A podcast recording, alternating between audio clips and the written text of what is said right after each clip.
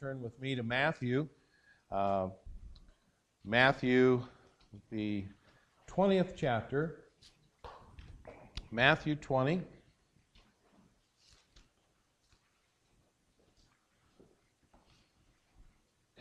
And this morning we'll be looking at the subject, the mercy of God. We've been talking about the grace of God, and we've sang a little bit about the mercies of God this morning. And uh, we're thankful for God's grace giving us something we don't deserve. We're thankful for His mercy not giving us something we do deserve. And so uh, we're going to look at the mercy of God in Matthew chapter 20 uh, this morning. I read of an old man who came shuffling into a store with his walker, carefully feeling his way along, and he was a blind man who lived in the community. He had a unique way of getting someone to come and help him. He would make his way through the doorway and into the middle of the store, and then standing in one spot, he would shout at the top of his voice, Help! Someone! Help! I need help! Please, someone, will you help me? And he would keep shouting until someone finally came and helped him. Well, he never really had to wait very long because when he, make, when he made that much noise and he uh, kept calling, he would get four or five employees that would quickly run and see what in the world was wrong. And then he would calmly tell them what he was looking for and he probably received some of the fastest and best customer service that anyone else would have uh, gotten in that story. You know, there have been times when I thought maybe that's a good way to do it, huh? Now, when I think of that old blind man in that story, I think of a good old fashioned word we rarely hear anymore, and it's the word importunity. Importunity. To be importune means to press for what you want or beg for what you need in a repetitive or urgent way. It means to go to such lengths in insisting on what you want that you can no longer care whether or not it's inappropriate. Sounds like some of my grandchildren. Or you don't care whether you're an annoyance to those around you. I believe the old blind man in that story that I just told you was probably one of the most importune people I've ever heard about. But he was just wanting someone to help him. He was wanting someone to come to his aid. And in our passage this morning, in our text, we're going to find two blind men who were importuned for something higher and more eternal. They heard that Jesus, the miracle working Son of David, was traveling along the short uh, the road a short distance away, and they didn't want him just to pass them by. They wanted something from him. And they were so desperate to get that, they cried and they pleaded for mercy in a very importune manner. They wanted something from Jesus so much they were willing to become an absolute nuisance to everyone around them until they got it, and it worked. One of the things that I've grown to appreciate about our wonderful Savior is that He seems to approve of importunity of those who desperately want the right things from Him. And those who will not give up until they receive it. After all, as you remember, Jesus is one who said in Matthew 7 7 and 8, said, Ask and it shall be given you, seek and ye shall find, knock and it shall be opened unto you. For everyone that asketh receiveth, and he that seeketh findeth, and to him that knocketh it shall be opened. Well, the manner in which he says these words are in the present tense, suggests that it's persistent acting or asking, it's persistent seeking, it's persistent knocking, asking, seeking, and knocking that will not quit until it receives or finds or sees the door at last open.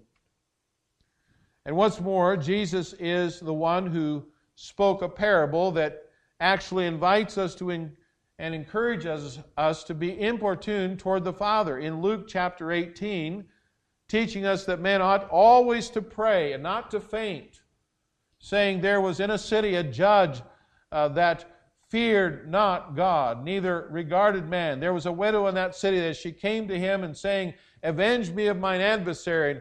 He would not for a while, but afterward he said within himself, Though I fear not God, nor regard man, yet because of this widow troubling troubleth me, I will avenge her, lest by her continual coming she weary me. And the Lord said, Hear what the unjust judge said, and shall not God avenge his own elect, which cry day and night unto him, though he bear long with them? I tell you that he will avenge them speedily. Nevertheless, when the Son of Man cometh, shall he find faith on the earth? And also, we find Jesus is the one who responded to the importunity of the Gentile woman who kept asking him to heal her daughter. The disciples, you remember, kept asking him to give that annoying woman what she wanted so she'd go away and leave him alone. But he seemed to ignore the woman's pleas, saying that he hadn't been sent to anyone except the lost sheep of Israel.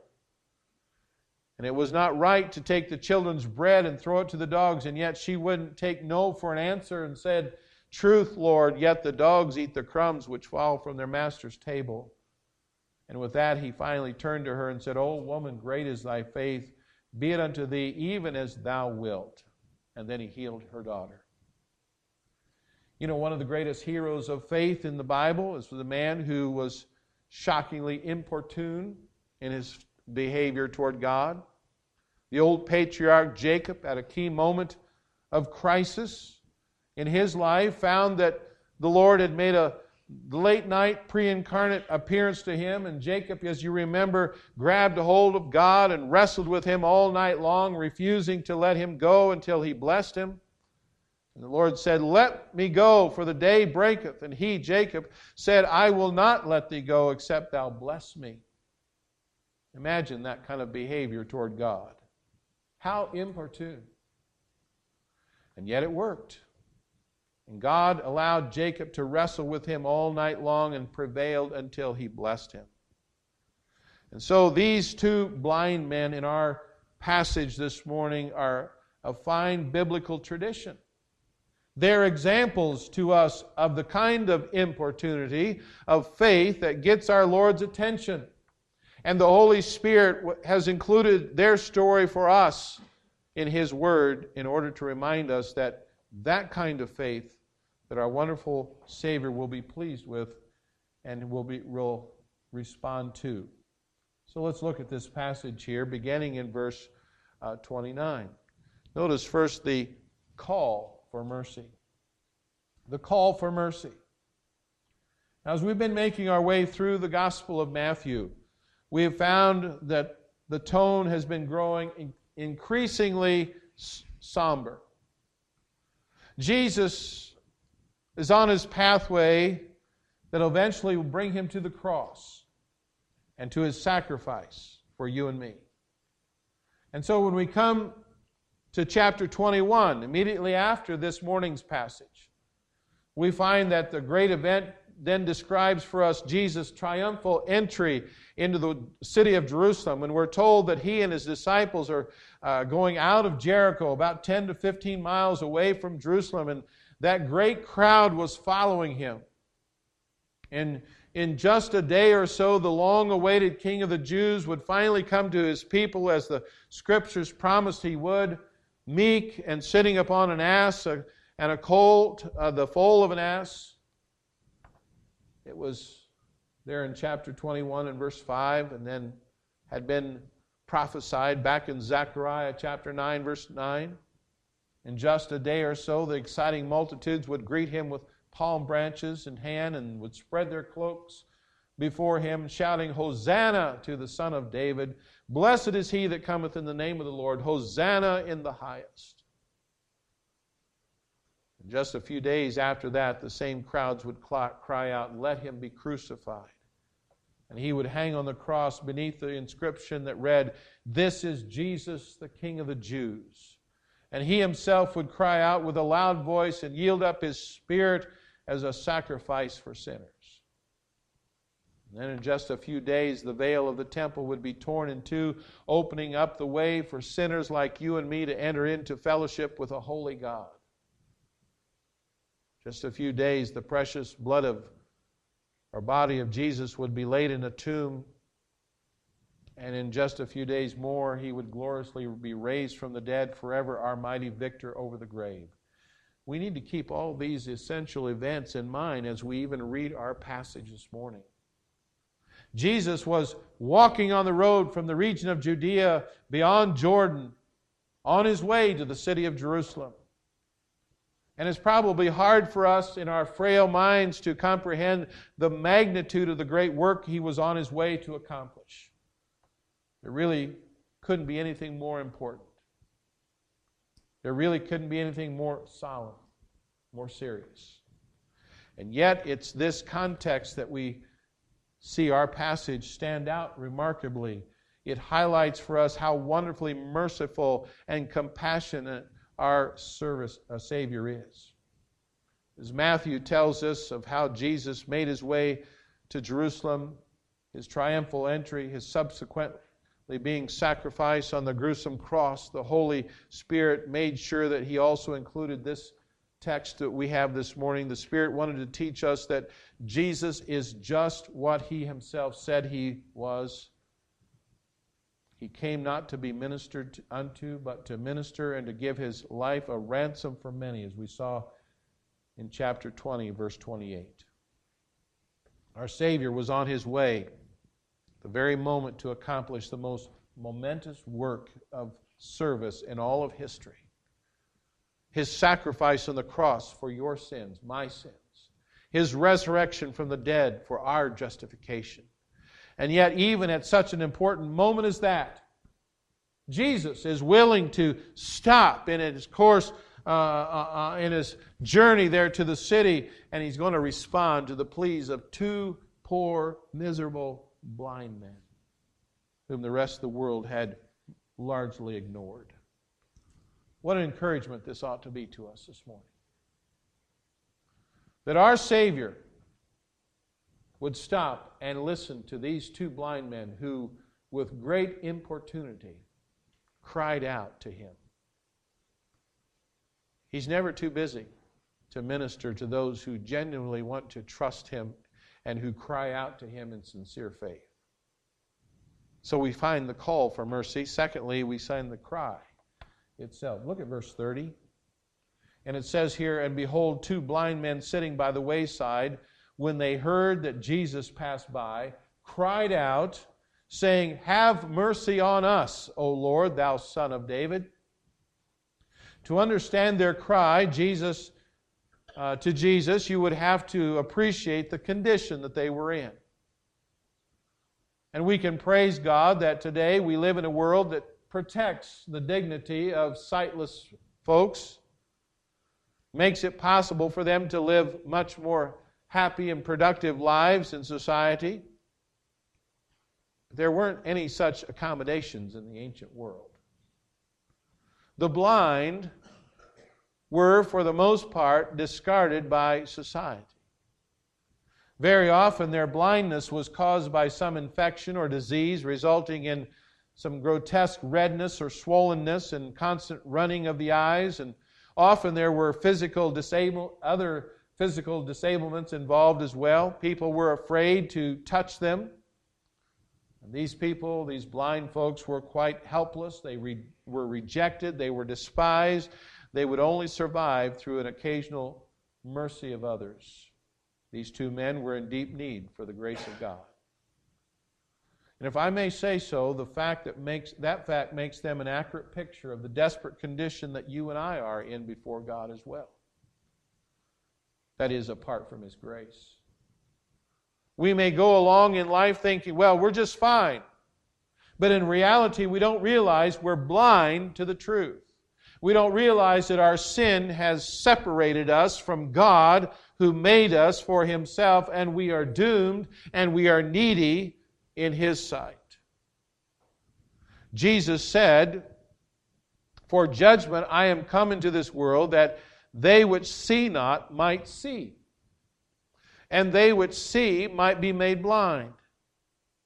He defined blindness as an inability to see Him for who He is, to see our true need for Him. He defined it as an inability to realize that we have a need of salvation. And that the only way he's able, or that only he is able, only he is able to save us. When he sat before people and they then walked away from him, thinking they didn't need anything from him, believing that perhaps other people may need Jesus, but they themselves were just fine. Then they were display, displaying that they were spiritually blind. but when God's grace comes to a person and a person realizes their deep need, that Jesus is the Savior, and they place their trust in Him for salvation, they finally have their eyes open and they can see. And they also can truly sing Amazing Grace, how sweet the sound that saved a wretch like me. I once was lost, but now am found, was blind, but now I see. These two men knew they were blind. They had no hope in and of themselves, but they heard a crowd passing by, and when they asked what was going on, someone told them Jesus was passing by. I believe these two men knew the talk that was going around about Jesus. I believe they had heard about all the miracles that he had done, about all the marvelous things that had been said about him. I also believe that they had done a lot of thinking about what they had heard and after all, you can do an awful lot of thinking when you're doing nothing at all but sitting by a wayside begging for alms. And what's more, you can tell by what they said that they had come to some important conclusions about Jesus. They called him Lord. That's a term of great reverence. They called him the Son of David. That's a messianic title. They even believed that he had the power to give sight to the blind. Perhaps they remembered what it says in Isaiah 29 in verse 18 about the times of the Messiah, where it says, And in that day shall the deaf hear the words of the book, and the eyes of the blind shall see out of obscurity and out of darkness. One of the great signs that the blind were beginning to see is that they finally would recognize truth about Jesus. And so, hearing that Jesus was passing by. They wasted no time. They thought that there may not be another chance like this, and in truth, there wouldn't be because Jesus was not going to pass this way again. And so, right where they sat, they cried out with importunity Have mercy on us, O Lord, thou Son of David. And can you imagine what an embarrassment they were? Didn't they know that Jesus, the King of the Jews, was passing by? Didn't they know that crowds were following along with them? Didn't they know that the Messiah was making his way to Jerusalem and to the very city over which he had a right to rule as a king? Didn't they know that the multitudes would then soon celebrate and wave palm branches and sing Hosanna to the Son of David? Didn't they understand that they needed to observe some proper religious decorum? at a moment like this? Well, if they did, they certainly didn't care. You know, religious decorum is that which keeps many people from pleading with the Savior for saving grace and saving mercy. Propriety, uh, propriety can hinder people from crying to Jesus for what they need the most. You see, when you're blind and you have opportunity to see, who cares about religious decorum? It's time to cry out with importunity Have mercy on us, O Lord, thou Son of David. And let me suggest to you this morning that the degree to which you are willing to cry out to Jesus for mercy is determined by the degree to which your eyes have been opened and that you see your need for what it really is. When God graciously allows you to see the truth about yourself, and when you realize you're a lost sinner with God's just and righteous wrath hanging over you for your sins, when you discover that God has mercifully provided the righteous life of his own precious Son on the cross for payment of your sins, when you realize that eternal life is yours if you'll only trust him, and when you discover that, then that is the day of salvation, and there may not be another. Well, that's when you let decorum go out the window and you cry out with all your being, O oh Lord, have mercy on me, save me. And after all, a drowning man doesn't worry about whether he's being proper. Um, sir, I'm drowning here. Could you please save me? No. It's a cry. Oh Lord, help me, save me. Have mercy on me. That turns our attention to the character of mercy. Notice what he did. Matthew tells us in verse 32 And Jesus stood still and called them and said, What will ye that I shall do unto you? Notice, first of all, Jesus was ready to show mercy. Think of just that much of it. Jesus, the Son of David, was even then on his way to the cross to die for the sins of mankind. And what could have been more important than that? And yet, at the cries and the pleas of these two importune blind men, he comes to a complete stop. And that, if I may say so, was a remarkable accomplishment. These two blind men actually stopped the Lord, the Son of God, in his tracks and made him pause to cry or hear their cries. And yet, though it was their cries that he heard, it was his grace that made him stop to hear them reminds us that He will graciously hear anyone here in this room who truly calls out to Him in faith. Jesus was ready. Secondly, Jesus responded to their cry. Matthew tells us that He called them in verse 32. And again, just think of that. With all the people around, the blind men telling them to be quiet, and with all the crowds pressing in around Jesus, wanting uh, him to speak to them, he calls out instead to these two blind men in response to their cries and said, What will ye that I shall do unto you? By the way, isn't it fascinating that Jesus asked that question? Didn't he already know what they wanted? Wasn't it obvious? Well, of course it was. But again, this reminds us that it's our Savior's will that we say specifically that what it is that we want from Him. The sort of importune faith that catches our Lord's attention isn't something mushy or vague. It's, kind, it's the kind that's bold enough and daring enough to be very specific about what He asks of Him.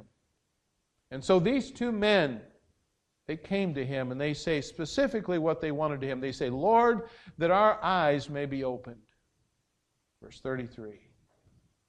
And when you're lost and you're a hopeless sinner, don't just come to say to Jesus and say, Oh Lord, bless me in whatsoever you'd like to. It really doesn't matter. No, that's not what you say. You, you get specific and you say, Lord, I'm lost. Lord, save my soul. And so Jesus called to them, responded to their cry, and notice then Jesus was, removed, was moved by their request. By their request. Verse 34 And Jesus had compassion on them and touched their eyes, and immediately their eyes received sight and they followed him. Matthew tells us that Jesus was deeply moved in his spirit by their request. We're told that Jesus had compassion for them. Others may have wanted Jesus to hurry up and heal them and shut them up and get, up, get going on the way. But that's not the way our wonderful Savior works. That's not his motive. He loved these two men. We're even told that he reached forth his hand and actually touched their eyes. That was something that no one would have expected the Messiah to do to poor, miserable, blind beggars like these. People may be irritated by our pleas for the Savior's mercy, but he is never irritated. He is motivated by deep love for anyone who trusts him who cries out to him. He willingly reaches out and touches the most unworthy sinner who cries out to him with importunity. And finally, notice what happened here. We're told immediately their eyes received sight. Right there, right then, in front of all those people who had been telling them to shut up and be quiet, we're told they followed him. Two blind men now gazed upon Jesus and joined the crowds as they followed him to Jerusalem and then to the cross. And then let's look at this passage by considering the certainty of mercy. There are several lessons we should learn about the mercy of the Lord and how he showed it to these two blind men, and he will show it to us as well. And one thing we should learn from these two blind men is that we should never be ashamed to admit we desperately need Jesus. Never be ashamed to be to admit the fact that you desperately need Jesus. Unbelieving people will always be inclined to mock us for being needy, for crying out to Jesus. They'll condemn us for not being self reliant. And they'll say, You're just using Jesus as a crutch. And when they do, let's be real. Let's go ahead and freely admit Jesus is our crutch. He is our crutch. And that's a good thing. That's a good thing that we can be found in the Lord Jesus Christ. We can lean on Him. He invites us to lean on Him. Because our souls have been crippled by sin. There's no shame in using a crutch when you're crippled. We might even want to go further and tell them that their soul has been crippled by sin too, and if they would just realize that. And we might also say when their eyes are finally open, as ours have been, and when they finally see how much their soul has been crippled by sin, they too will be happy to recommend Jesus as the greatest crutch for a crippled soul that one can ever lean upon. Another thing we learn here, it's another lesson, I think, from these two men, is that Jesus is abundantly merciful. He is merciful to every one of us, poor, miserable, blind, crippled souls that has ever cried out to Him. And as this story teaches us, He's never too busy for us. He stops in His tracks for us and He hears our plea for mercy. He graciously asks what it is that we want from Him. And even if it's so great a thing as restoration of our spiritual sight so that we can see the truth about our need, even if it's so great a thing as saving our souls from the cripple effects of sin, He is graciously willing to reach out and touch us in our need. The Son of God, the Son of Man, did not come to be served, but to serve and to give His life a ransom for many we can safely cry out to Him. And finally, then, we learn from these two blind men that we need to follow their example in asking. Because of how desperately we need Jesus and how, how He's ready to show us mercy, let's cry out to Him with all of our being and never care about what the world thinks. Jesus is merciful. And he gives his attention to those who sincerely cry out to him in their deep need with unrelenting importunity of faith. Jesus Christ is a God of mercy and compassion, giving hope for desperate souls. Some argue that they have sinned too greatly, they've blown some other opportunities. Listen, the gospel has been proclaimed. Christ is passing by. Call to him for mercy. Appeal to him as the sovereign Lord, as the messianic king, the son of David. Appeal to him as the one who has offered himself at the cross on your behalf. Call out to him for mercy. Don't stop your pleas until you know the assurance that is yours and you are his. Our Father in heaven, we thank you for your